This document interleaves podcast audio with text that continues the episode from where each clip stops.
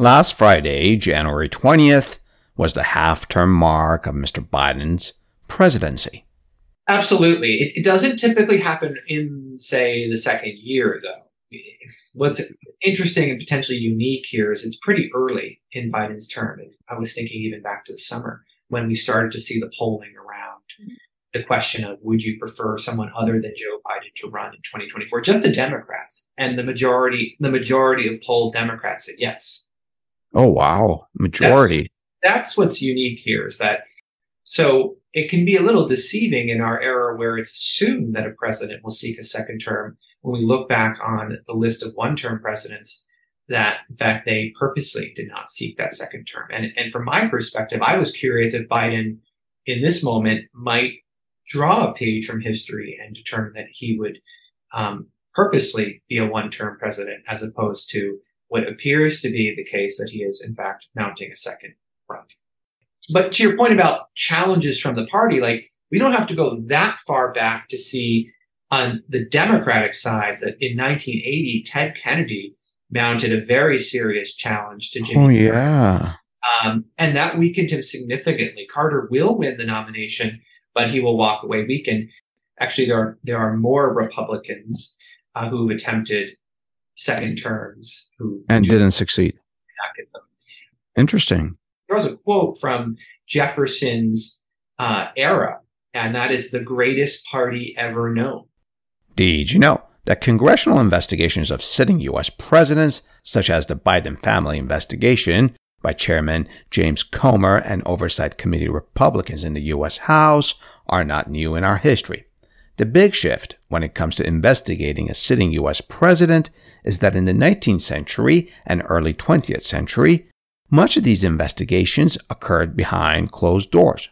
but all of that changed after Nixon's Watergate.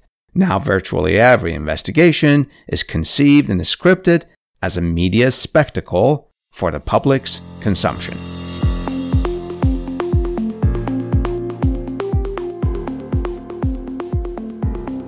Hey there, news peelers. Today is January 27, 2023. And this is Adele, the host of a History Behind News podcast.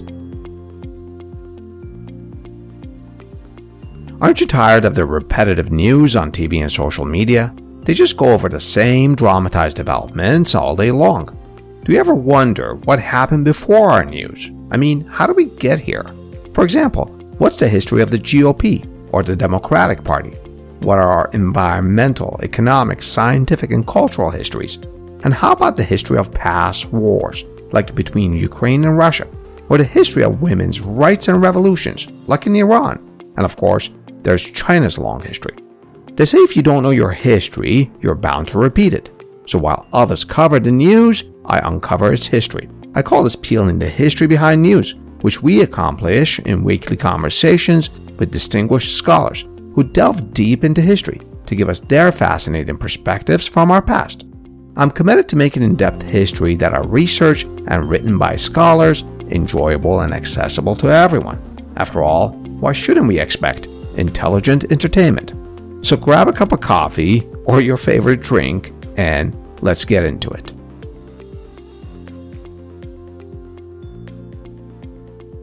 Now that Mr. Biden is halfway through his presidential term, we want to find his place in U.S. history. In other words, to weigh his presidency against prior U.S. presidents. For example, how does Mr. Biden's successes or failures stack up against his predecessors? How does his age compare to prior U.S. presidents? I know that's a big concern for lots of people.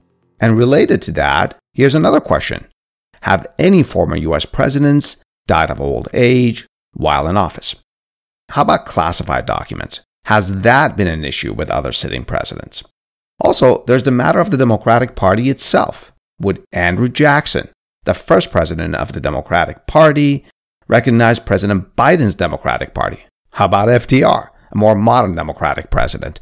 Would he recognize President Biden's Democratic Party? Would either of them vote for a Biden second term? To learn more about this history and to get some insights for what's happening now in our present moment, I spoke with Dr. Thomas Balcerski.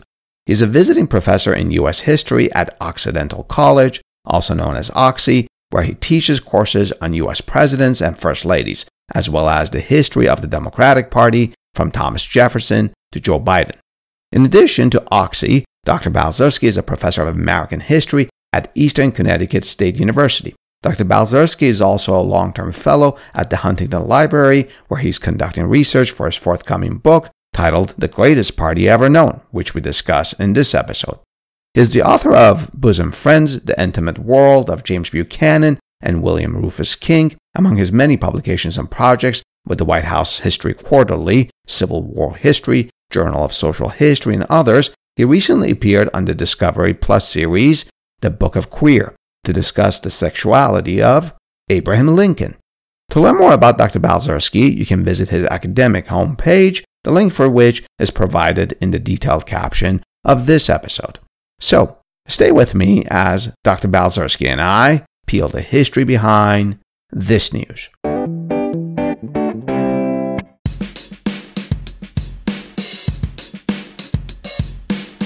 Dr. Balcerski, it is a pleasure to have you on our program again. Thank you for taking the time for this conversation with me. Last Friday, January 20th, marked President Biden's half term. But what dominated the news and likely will dominate it for some time is the discovery of classified documents in his homes.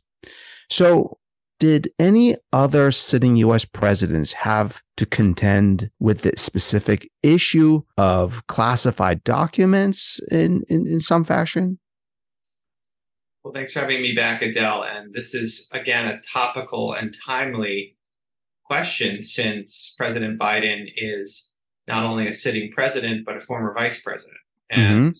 it does raise the whole kind of history of presidential records, and it does apply to various members of the executive branch.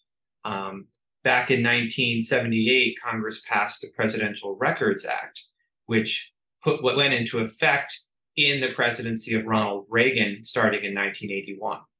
So only since 1981 have we had a congressional sort of oversight or legislative act that governs the way presidents, sitting presidents, handle classified materials, preserve the records of their administration, and more or less have to then conform to rules and regulations. Um, this is the first sitting US president to come into deep scrutiny over potential violations, over potential misconduct of the Presidential Records Act while in office. Of course, we don't have to go that far back because it dominated the headlines not long before this most recent discovery of President Biden's having had classified materials to know that former President Trump um, yeah. did, in fact, break those same rules, did, in fact, take classified materials with him after his presidency to his residence in Mar-a-Lago in Florida, some 12 boxes as we understand it. But to your question, there's a specific one about a sitting president. Yeah. No, but again, it's it's interesting because the initial discovery of the documents was about was in connection to what then Vice President Biden, former then Vice President Biden, having mishandled classified materials. What's sort of unclear to me still, and I think what may be the developing story is, is that the most recent batch of discoveries at his home in Delaware, um, to my knowledge, have not been pinned to a moment in his public life whether that have been again after his vice presidency, uh, or then again maybe documents now that have that have been placed there since his presidency. So I think that's, that's one distinction to draw. But either way, um, the, as former vice president, he would be subject to the same level of scrutiny, conduct, and and certainly investigation if if the sitting Congress so chose. And just days ago, then to finally put a point on it, former vice president yeah, yeah.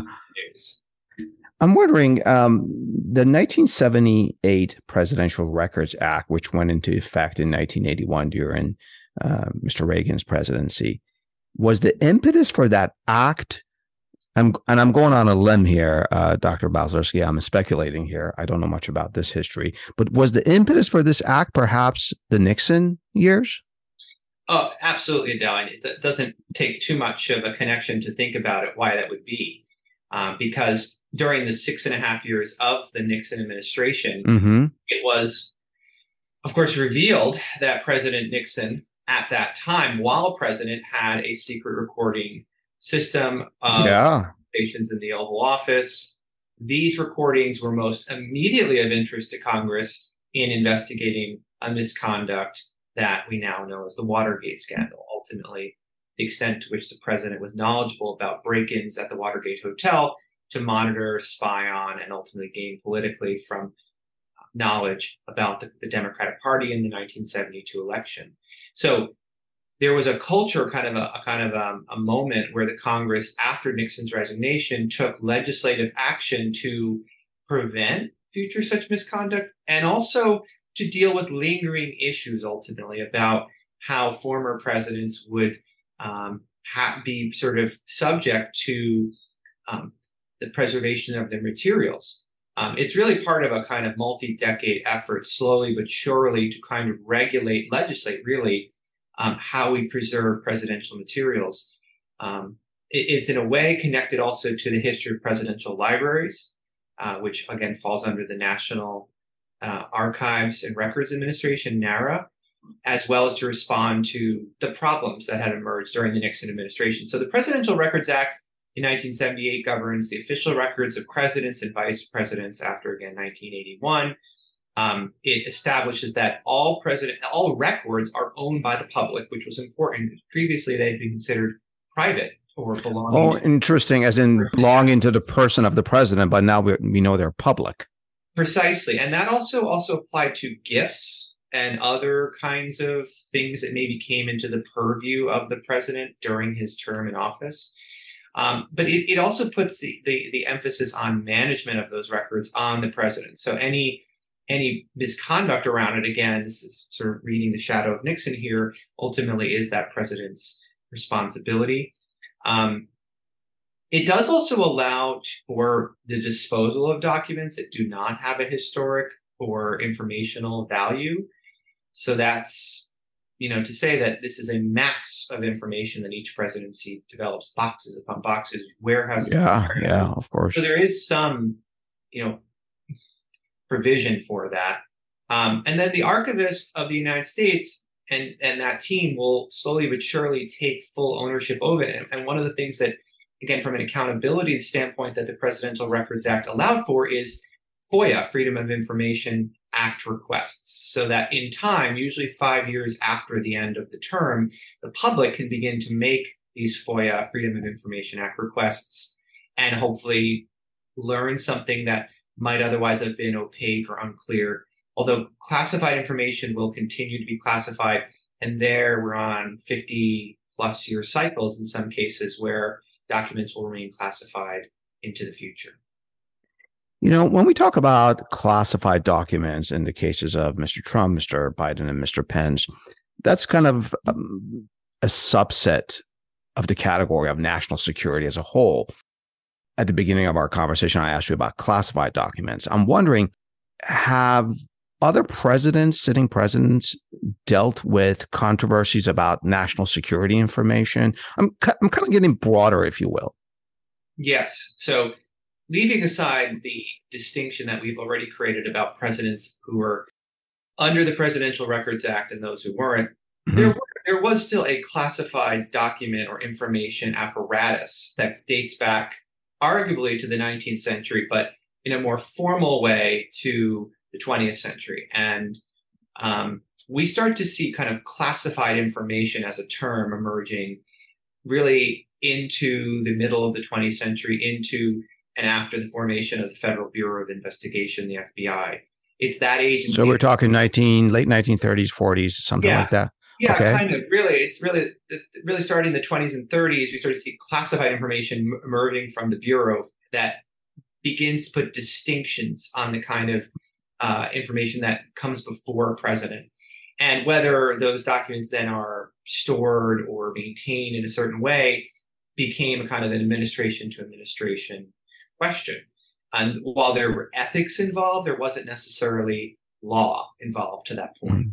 So only over time have we learned about classified documents that a exist because um, again it's not behold it's not sort of incumbent upon our government to release classified information unless it's deemed to be um, safe to do so. And this is still the case around documents, even back, say, to the Kennedy administration that remain classified. But we have learned subsequently because of particular cases or because of important moments um, that relate to the politics of the era where classified documents have then been revealed or declassified and can tell us something therefore about the, the record management itself. The mm-hmm. one that has been raised as a comparable to President Trump, although I'm thinking under very diff- for very different reasons, is when President Lyndon Johnson was in office. Interesting. In, his final days, he indeed took by request classified information with him back to Texas for very specific reasons. Do we know what those reasons were? In a way, they were political. Uh-huh. Uh, as they they pertain to the actions of then candidate Richard Nixon, former vice president, to become president elect Richard Nixon in 1968, and his communication with individuals who were in contact with the government of South Vietnam.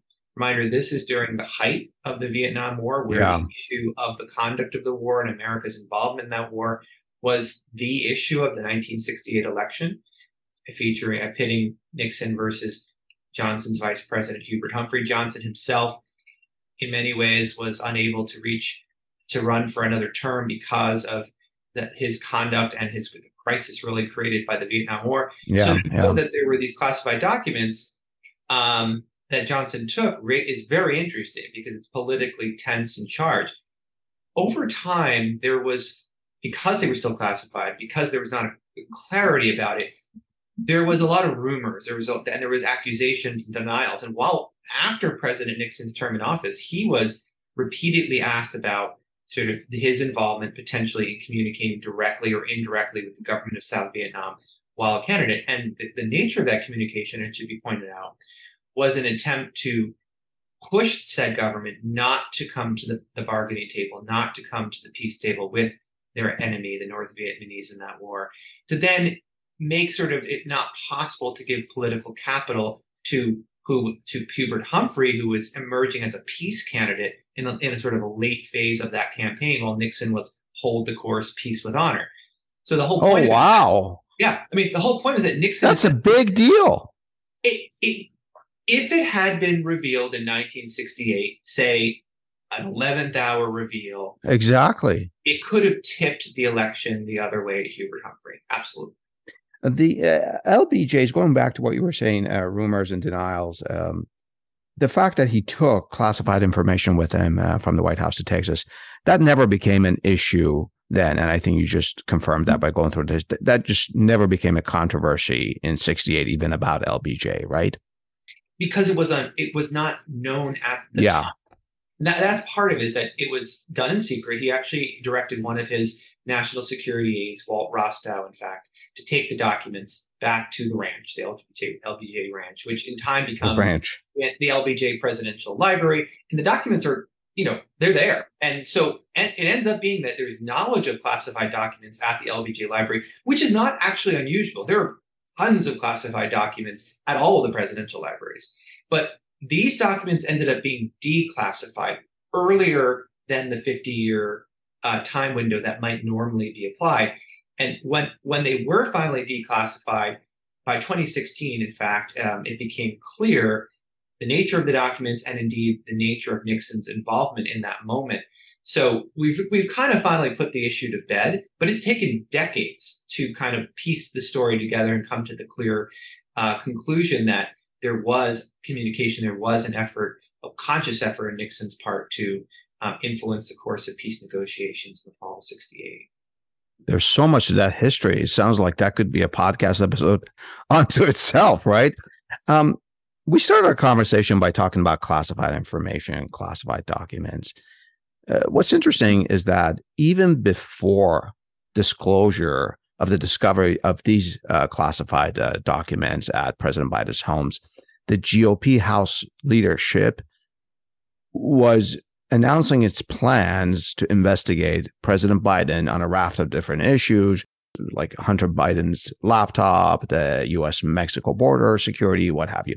Uh, so I'm wondering have other sitting presidents faced congressional investigations in their first terms? Well, when posed that way, the answer is yes. Should I pose it in a different way? I mean, probably because yeah. think, about, think about the nature of the word investigation. Yeah. Um, it's actually not all that difficult for a sitting Congress to investigate a sitting president. Um, it's in fact one of the core functions of Congress is to provide oversight. We, James Madison envisioned this as one of the checks and balances that Congress could provide on the president. And as he formulated the Constitution, the mechanism of impeachment became the ultimate way to remove a corrupt politician. One we've attempted on four different occasions, and in each case never came to um, a removal. But leaving aside impeachment, which has proven to be a rather difficult and unwieldy political tool of congressional oversight, there are still the, the, the function of committees and of the operation day to day of mostly the House of Representatives, in fact, to hold the president accountable.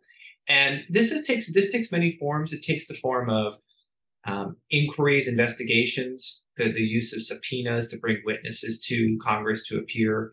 Um, we've not seen very often presidents been called before Congress. Usually it's through the, the function of a special prosecutor uh, who's assigned, and in this case, there is one now assigned to President Biden's um, in this investigation through the Attorney General, which underscores also how while the Attorney General does ostensibly work for the president. He's not and should not be his personal lawyer, which yeah. other presidents on occasion have used, because it is in fact this sort of third party independence that attorney generals need to then appoint special prosecutors to then investigate the sitting president that has allowed for, I think, the, those investigations to proceed and for public for the public to have confidence that their presidents and that their leaders are acting within um, the codes of conduct within the law.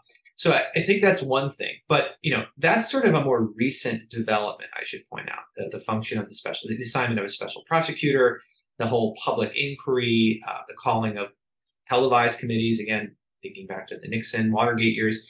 Um, in the 19th century, at various moments, we've seen sitting presidents investigated um, but because of the way Congress then investigated, because of the closed door nature of those investigations, it wasn't the same kind of public media event that it will become starting in the 1970s. And really, since then, since the Watergate era, um, any investigation of a president has been a major public event. And whether that be through, again, these special prosecutors, whether it be through congressional committees, or ultimately through using just the news, using the platform of communicating directly people um, through television, now internet, it's essentially fulfilling the same function. Um, and that's really where we are now, whereby even if a president isn't in, under investigation, there's political capital to be gained by claiming that an investigation will take place. It's ongoing, yeah. First, I wanted to sort of uh, to to acknowledge that uh, the couching the question uh, in the words investigation really makes it broad because going back all the way, perhaps not to President Washington, but thereafter there were all sorts of investigations of the uh, executive branch uh, at the very least. Um, um, I think what's different, and you pointed to it since the 1970s, it's been more pointed towards the person of the president, it's been more public. Uh, whether in the 19th century or thereafter, has there ever been a case where a president that has been investigated by Congress during their first term hasn't made it to a second term? Right. So what you're getting at is to what extent we've seen historically Congress been able to derail the political future exactly presidents. And on the one hand, you might say, did they affect it during a reelection campaign? And then you can maybe directly tie uh, the efficacy of a congressional investigation to a president's second term. On the other, you might say, did it so weaken a president that there wasn't even a chance for renomination or reelection. So yeah. maybe those are two categories. Mm-hmm. Um, and on the, I sort of look at the 19th century presidents, there aren't that many two term presidents. Yeah, that's right, actually. Yeah. And in fact, there aren't that many who who sought second terms. Um, but then again, there are those who might have sought a second term or, or attempted to at least gain the political capital to find a way to be nominated a second time who were not. And the two that come to mind most strongly are, are two that were, well, one who was nearly impeached and one who was impeached. That's both John Tyler and Andrew Johnson. These vice presidents who came into office after the death of a sitting president William Henry Harrison and Abraham Lincoln, and both attempted to kind of in because they had really two full full terms, both attempted to really build a political base to sort of by, by full terms, Doctor uh, Balcerski, you mean um, the, the, sitting president had died early in the term. They give him three plus years for the VP. March and April, respectively. In there you go. yeah.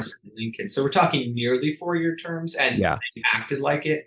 Um, and there, you know, the, the Tyler story kind of comes into clearer view um, because when we saw when we had the two impeachments of President Trump, there was a lot of interest to kind of look at when impeachment was threatened or used, attempted to be utilized. And while Tyler wasn't impeached, there was definitely efforts to impeach him that did not succeed. Of course, Andrew Johnson was impeached. Yeah.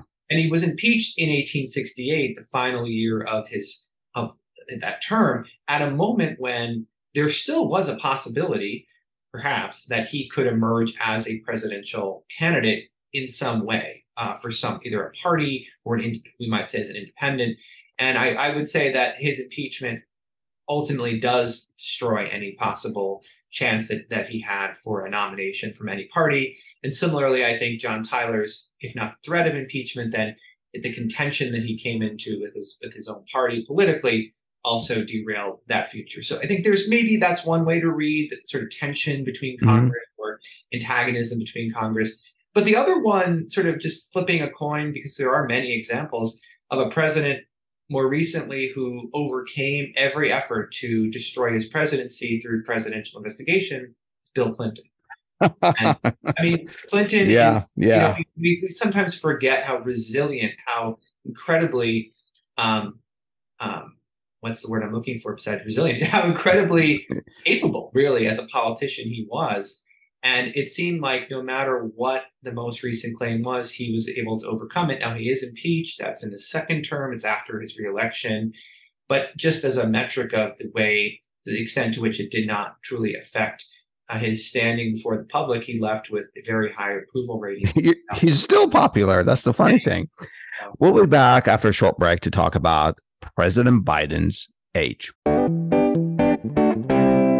Later in this episode, my guest, Dr. Balcerski, will take us back to President Jefferson in search of the roots of the Democratic Party. This is quite interesting because an earlier guest of this program, Professor Joel Paul, also goes back to Jefferson, but for the roots of the Republican Party.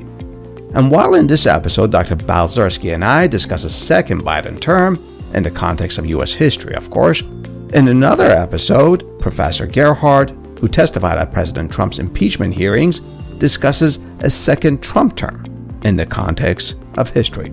The links to my conversations with Professors Paul and Gerhardt are provided in the detailed caption of this episode. Now, Let's get back to our conversation with Dr. Balcerski.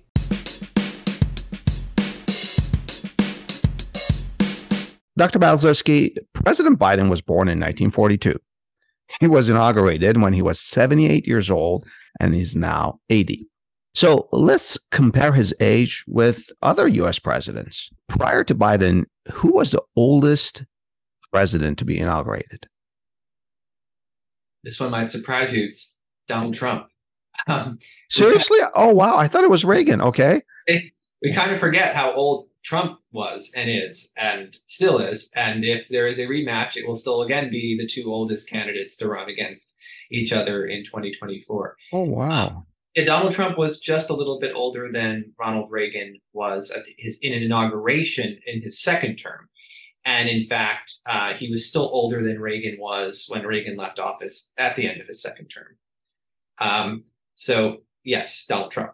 And yes, before that, Ronald Reagan, and before that, William Henry Harrison.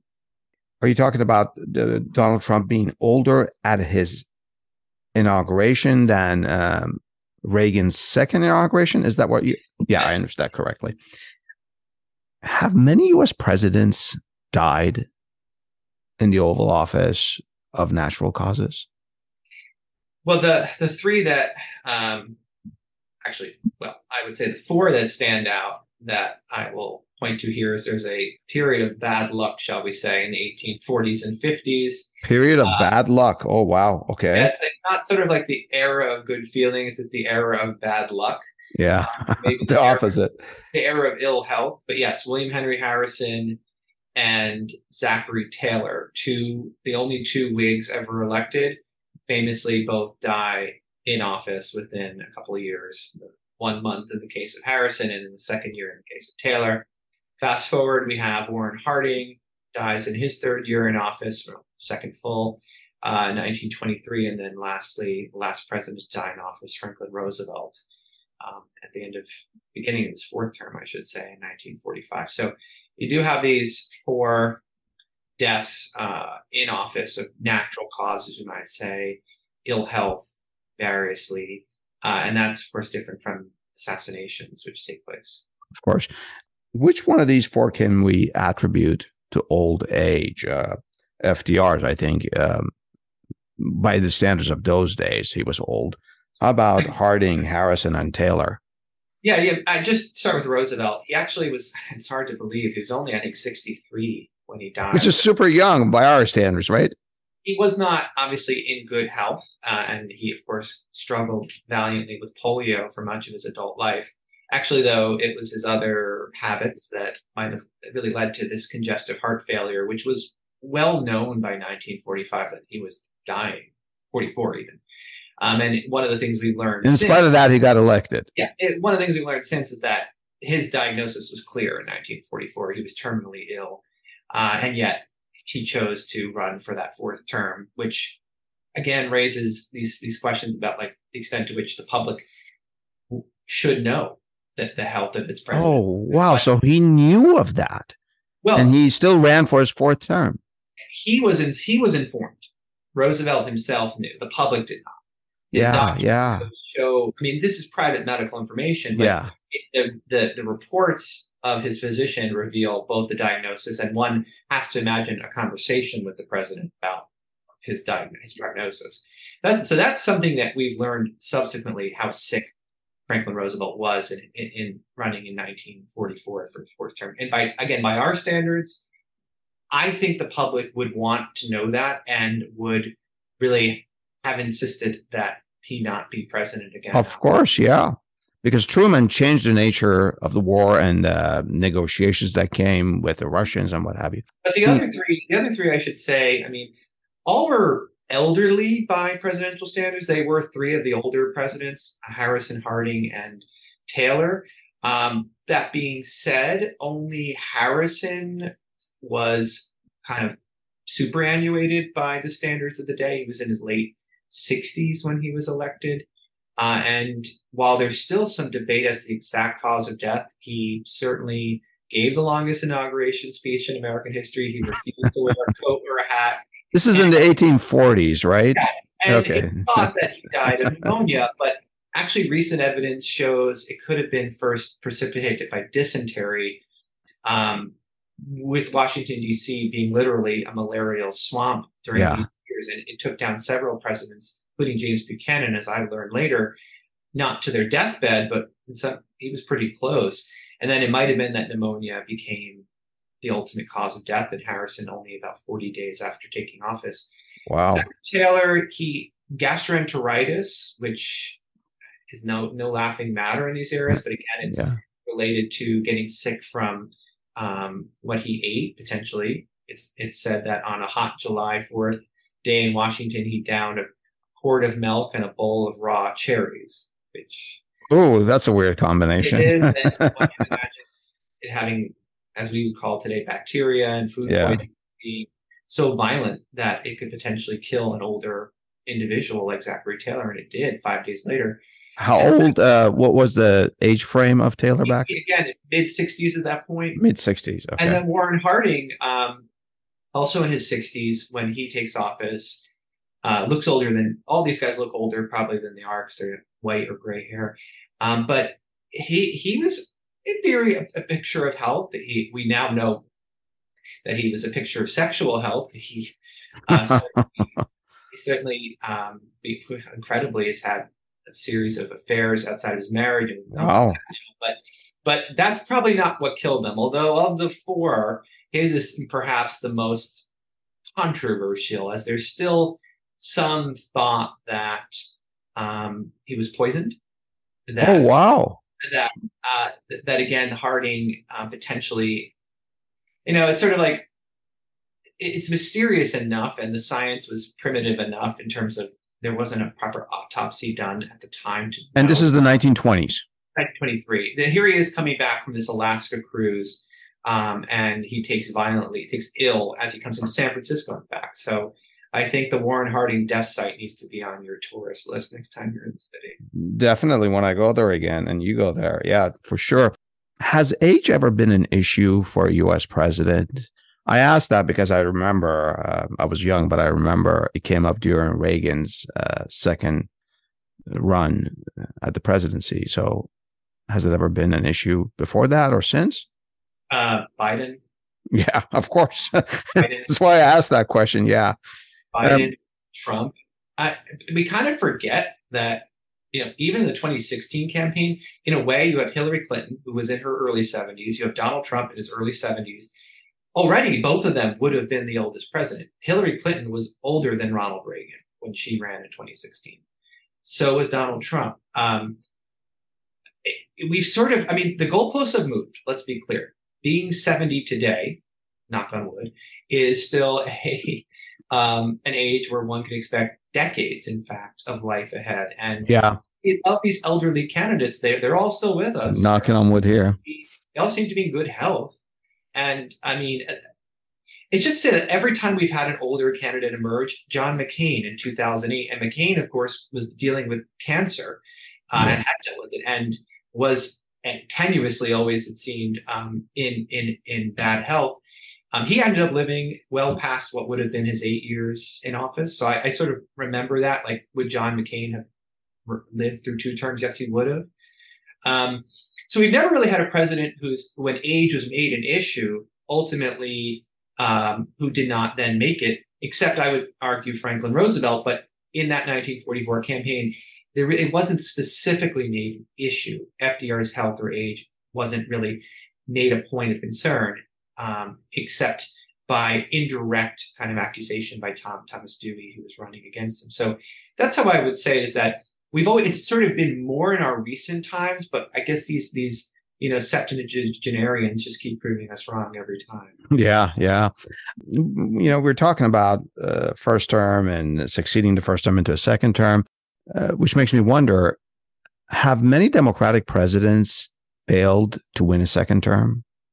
Well, it's, it's interesting you ask about Democrats because we, we might put Biden, therefore, in that his same historical category as a Democratic first term president who, therefore, is laboring through the same mechanics, the same historical fate as his predecessors. And so, by that standard, uh, yes, might say, is he a Martin Van Buren, a vice president of a former two term president? Yeah.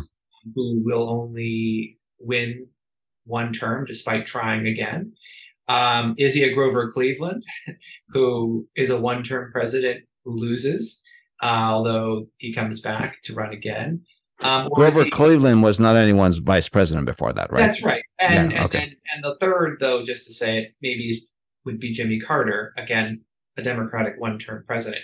So those are three one term Democrats who attempted a second term, did not get them, immediately or right away. Again, of them, only Martin Van Buren had been a vice president before, um, and then does not win that third term. Now, there are some other Democrats who either run, do not run, I should say, or attempt to get their party's nomination and are denied.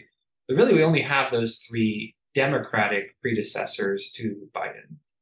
How about Republicans? The two that I can think of are Mr. Trump and then um, President Bush Sr., George W. H. Bush, right?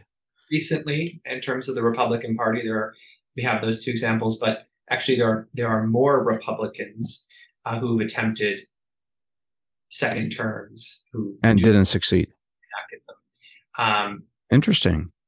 By by comparison, now again, that's sort of a trickier comparison because you have going back to the 19th century, you've got um, Benjamin Harrison, again, who had defeated Grover Cleveland, but then will lose.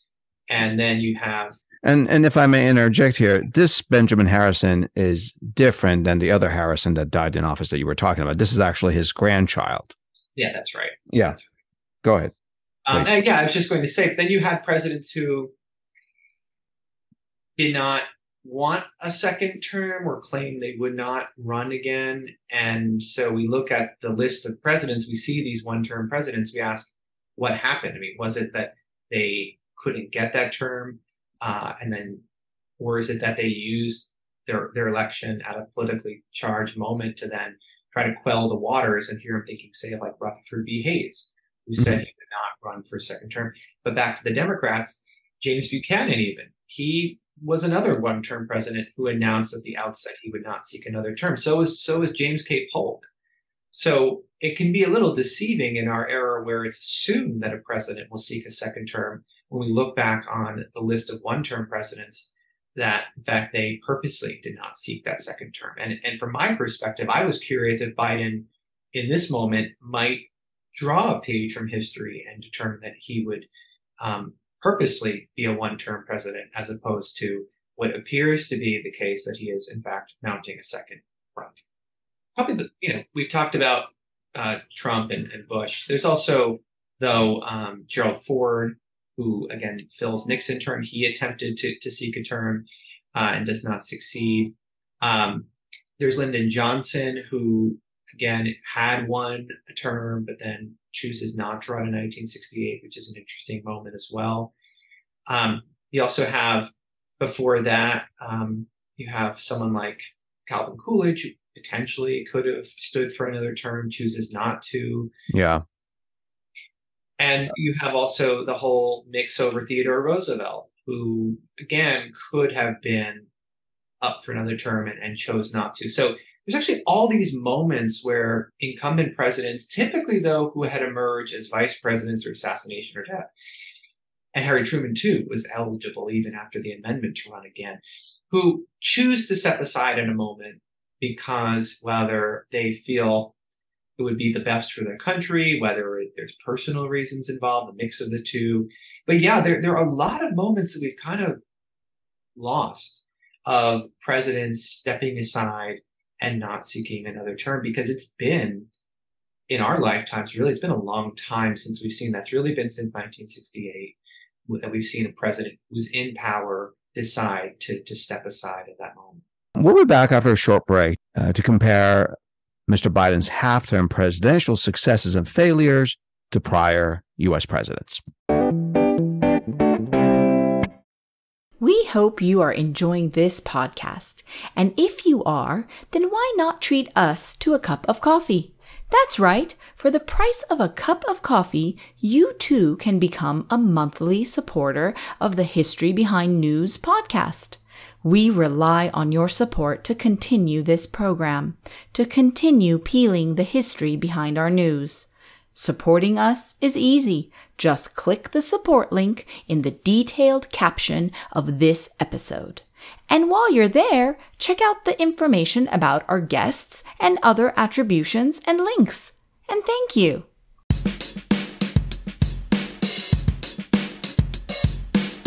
Dr. Balcerski, how do President Biden's successes and failures compare to the half term mark of prior US presidents? You know, there are many, so some highlights perhaps. Yeah, this is a good time to take stock of the Biden presidency. We are two years in, and um, at least at this point, four years ago during the Trump presidency, I was interested to consider where this four years might be going. Uh, at that point, we had seen the US Congress turn over entirely against President Trump, both in the Congress and, or rather, the House and the Senate. Um, and it was expected in a way. We called it the blue wave in 2018. Mm-hmm. Um, thus, fast forward to 2022, after two years of President Biden, and we can talk about those accomplishments in, in a second. But the very first thing I'll say is to what extent did the US Congress turn against, did the people turn against the president? And as compared to President Trump, President Biden maintained The Democrats maintained control of the Senate in 2022, but did lose by a small margin the House of Representatives. So just on that basis, Biden is is certainly doing better, you might say, than his, his predecessor. The one that we might compare to again from a Democrat to get Democrat standpoint would be to President Obama, who in 2010 uh, also lost control of of the U.S. Congress. Yeah, yeah, and did so at a time when his legislative agenda seemed to be therefore imperiled um, in the House. But again, keeps control of the Senate. So there is actually a probably a comparison best to President Obama in 2010. And in fact, the, the, the swing in votes in 2010 was much greater against President Obama vis-a-vis President Biden. But he the, lost big. I think they called it a shellacking. Shellacking his yeah. But the control of the Senate is narrower today than it was in 2010. Mm-hmm. The Senate has narrowed, but stays Democratic in both instances. The House has narrowed, but did flip uh, to the Republicans in both instances. So just from like a how did the people respond? What was the temperature that the public uh, felt in 2022? Biden stands out as, I think, the best of the of the three recent presidents in terms of the public response to in the midterms.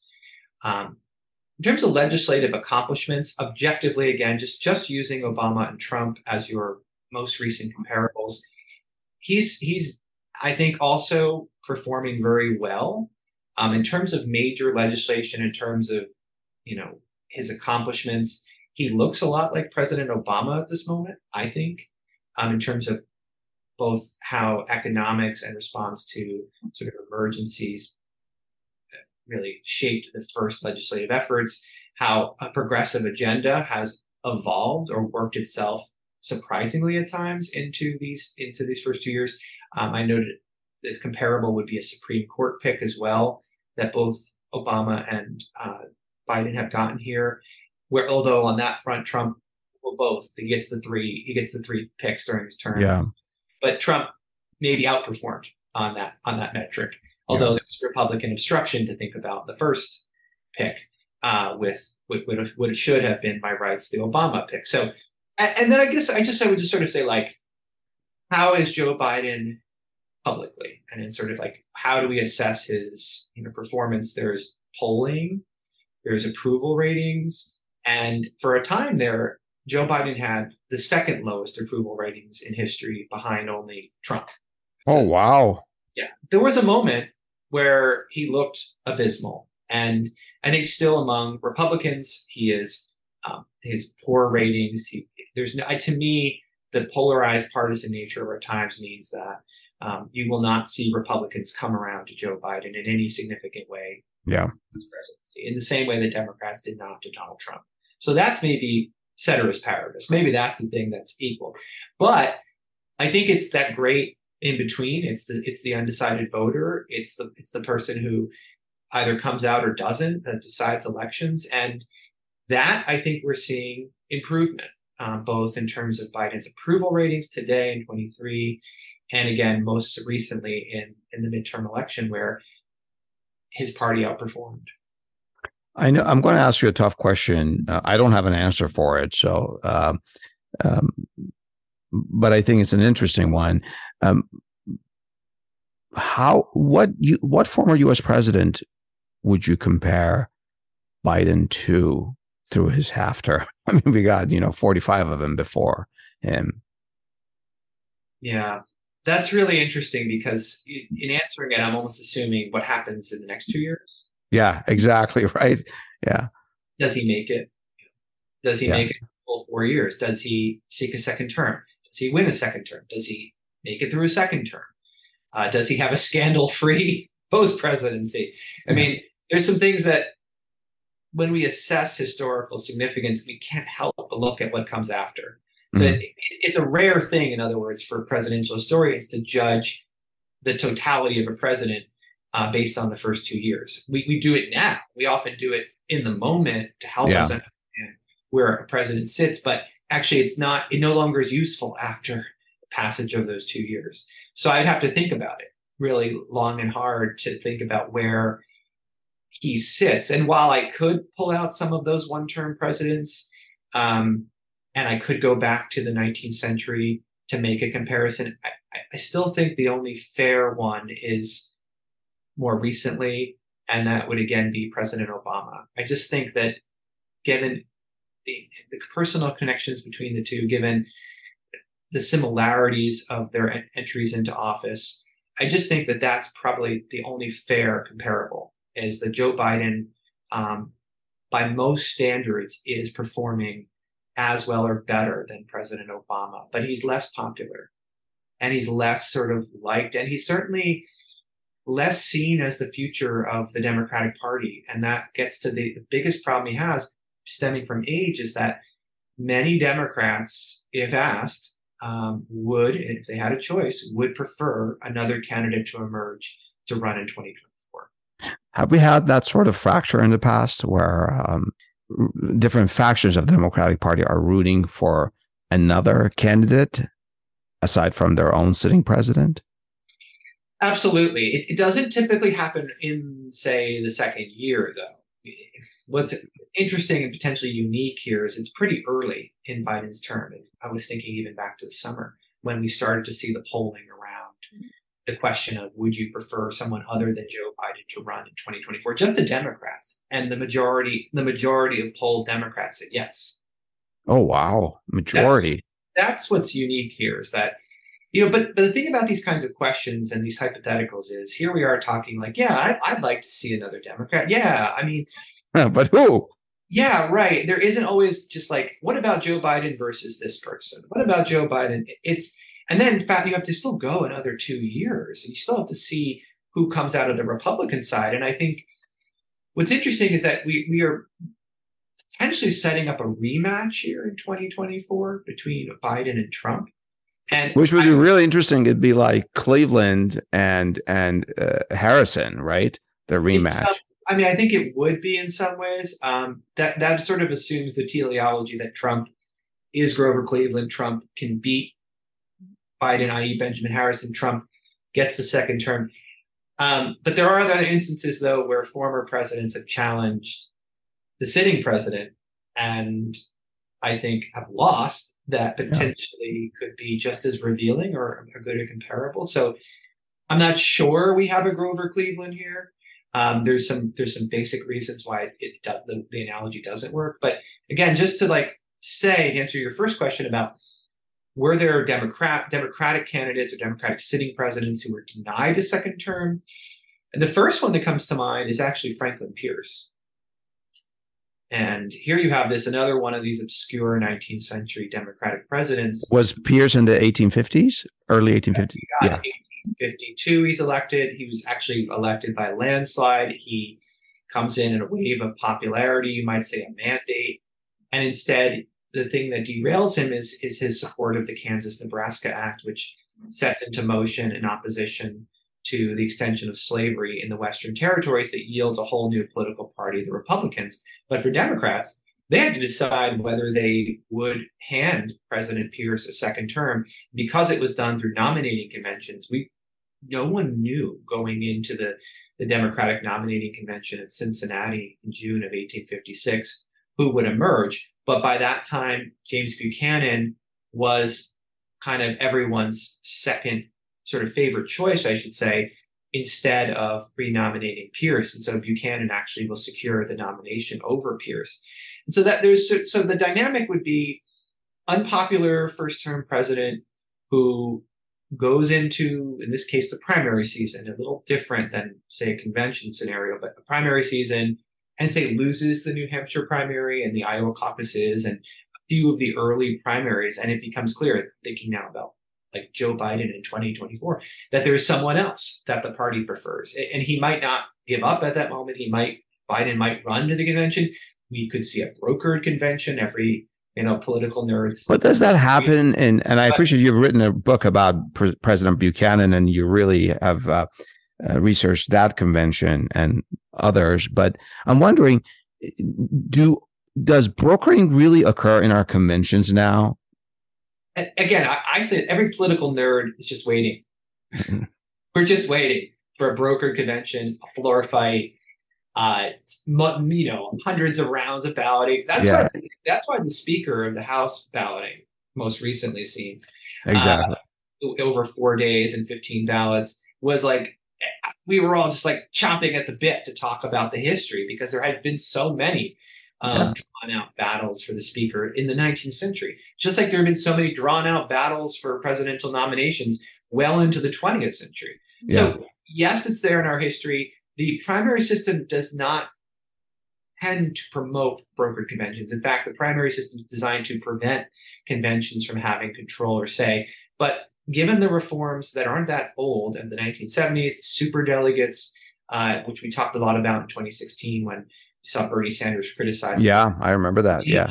Of convention delegates stemming from primaries, that there is still enough wiggle room, especially on the Democratic side, to see potentially no clear winner. There, there are scenarios where the primaries do not produce a clear winner, and that's where super delegates, in theory, would decide. But if they are divided, I mean, if, if there are there are scenarios where we get basically so-called a tie or undecided vote um, and then brokered becomes potentially what happens before the convention to get ducks in a row, but it could also happen on the floor. So, so yes, there are a couple of scenarios still, particularly on the Democratic side, where the where the the whole structure isn't a perfect decision, but we've not we've never seen anything even close to it um, recently.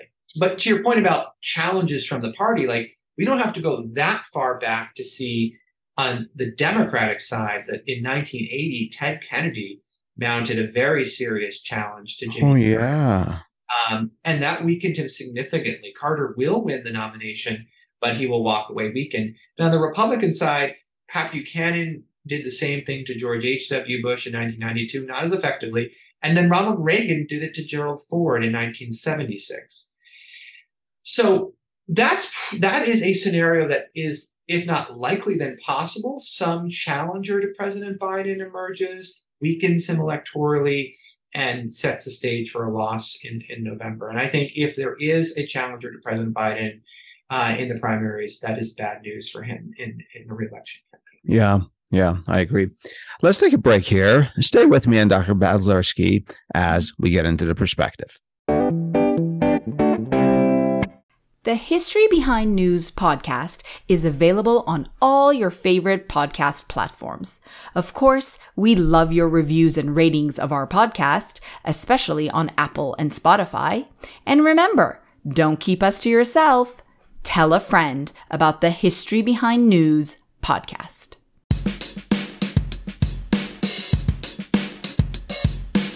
Dr. Balcerski, Jackson was the first president of the Democratic Party.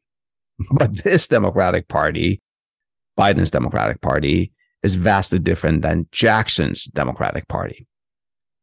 Would Jackson recognize this Democratic Party, you think? Well, I appreciate the question, Adele. And you are taking what I'll call the standard view of the genesis or the origin of the Democratic Party. And while Andrew Jackson is labeled a Democrat, is in many ways a founder or the founder of the Democratic Party, my own research and my current book project suggests that we need to go back to Thomas Jefferson. Interesting. Okay. Thomas that's Jefferson. A that's a claim I will be making and putting forth and, and defending as part of my research. But it's pretty clear to is say. Is your research for an upcoming book? Yes, for an upcoming book. In fact, mm. that is. Do you have a tentative I, title for that? I have a title. I have a I have a, an argument even. Um, I'm also in the research phase here, and that's yeah. what I'm doing this year at the Huntington Library as a fellow. Is, is in fact researching the early origins of, of this party, and one reason I think it should be acknowledged that Jefferson is as much an ideological founder of the Democratic Party as Jackson is a political founder is how Democrats in time and over time looked back on their party and often quoted Thomas Jefferson um, as its founder. So the title of the book Interesting. draws a quote, from Jefferson's uh, era, and that is the greatest party ever known.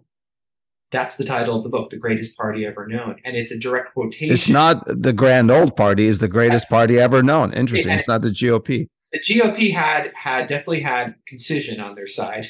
Yeah. So we we use GOP all the time, and it's it's a fantastic acronym. Greatest party ever known. It's a mouthful. It really um, is. But but it's it's a 19th century elocution that people at the time knew was a reference to Jefferson's political genius and to to the political system uh, that emerges in the 1790s, in which which we now call the Democratic Republicans or just the Republicans to confuse you. This these early uh, we'll call them proto Democrats that 19th century and 20th century Democrats believed was their was their origin story. So you know, I'm giving a little bit away here because I want to build interest in my book. And yes, I think that I am interested. Would love to have you back uh, when yeah, you publish so. that book. Um, so I guess I should revise my question. Would either Jefferson or Jackson recognize Mr. Biden's Democratic Party? Yeah, absolutely. So from that perspective, I can kind of go along the realm of ideology and political philosophy and then political practice and action. That's okay. kind of how I see Jefferson and Jackson as the two founders of this party.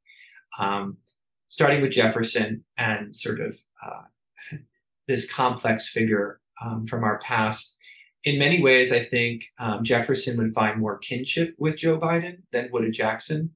Um, I think that's it's to say that um, Jackson's political party was exclusionary uh, to to so many, and that was the basis ultimately for its inclusion of the common white male man into the party that, that expanded voting rights and access at the expense of African Americans, Native Americans, and women.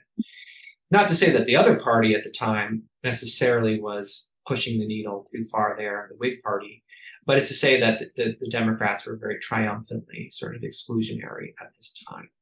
Whereas the modern Democratic Party is completely inclusionary and populist in that regard, a party of the people and wants to be sort of the multicultural um, coalition. That, that, sounds a lot different than Jackson's party, yeah, doesn't it? It does.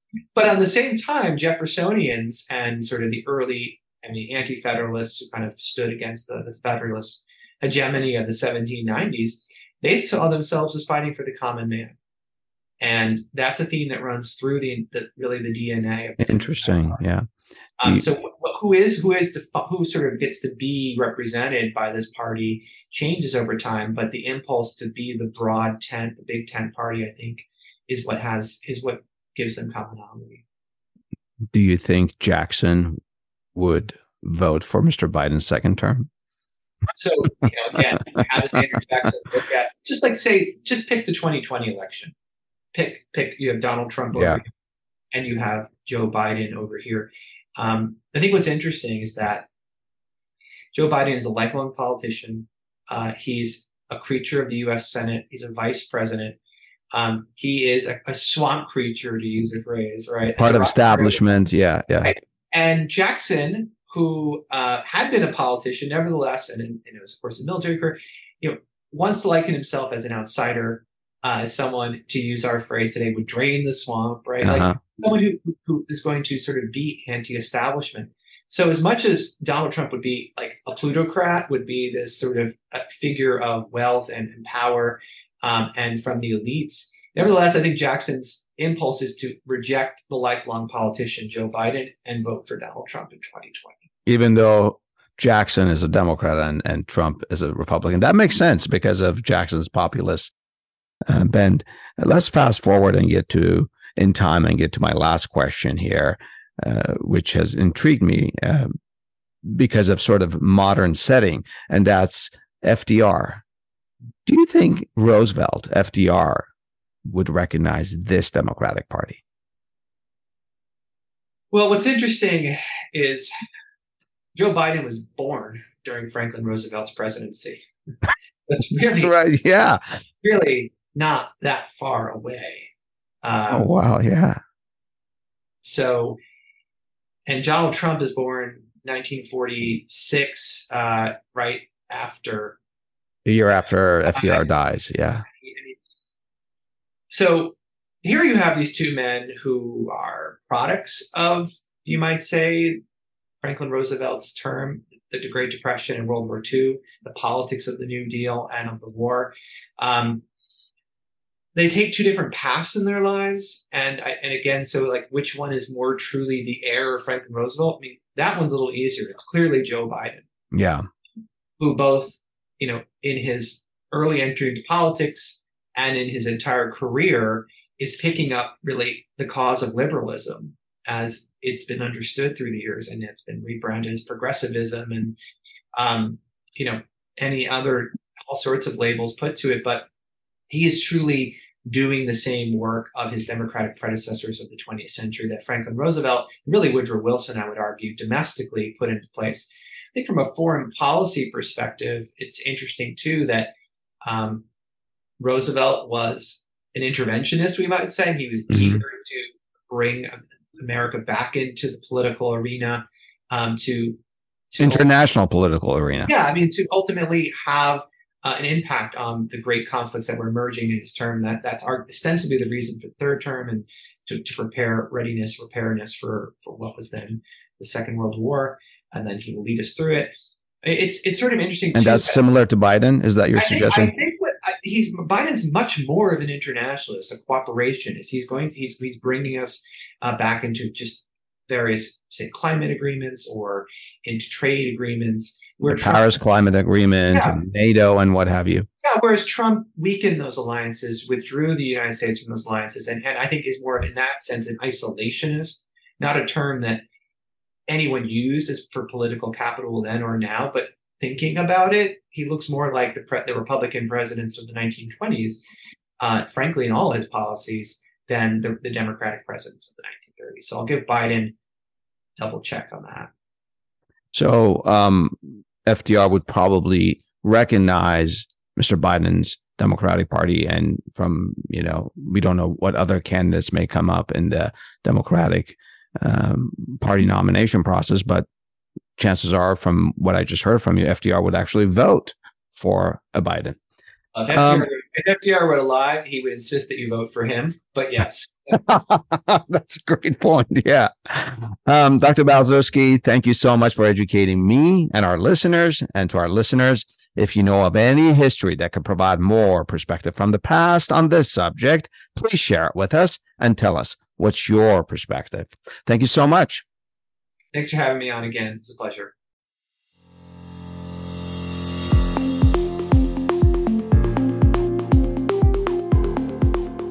The opinions and statements of our guests are their own. We neither agree nor disagree with them. We're only interested in the perspective they provide through history. At History Behind News, we're honored that our guests share their expertise with us, most of which are based on years of scholarship and research, and we provide links to their projects and publications for your benefit to review them if you wish. Otherwise, we're not affiliated with our guests. We just think they teach us pretty cool history, the history behind our news. Also, unless we explicitly inform you, we're not affiliated with any institutions, including Amazon, for which book links are shared here from time to time for your convenience.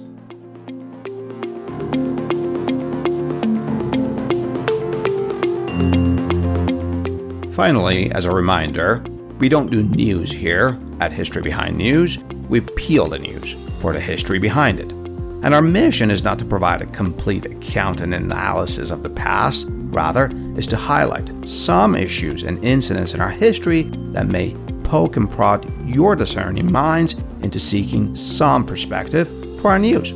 And if you disagree with our take on history, well, then it means we've succeeded in getting you to think about the history behind news.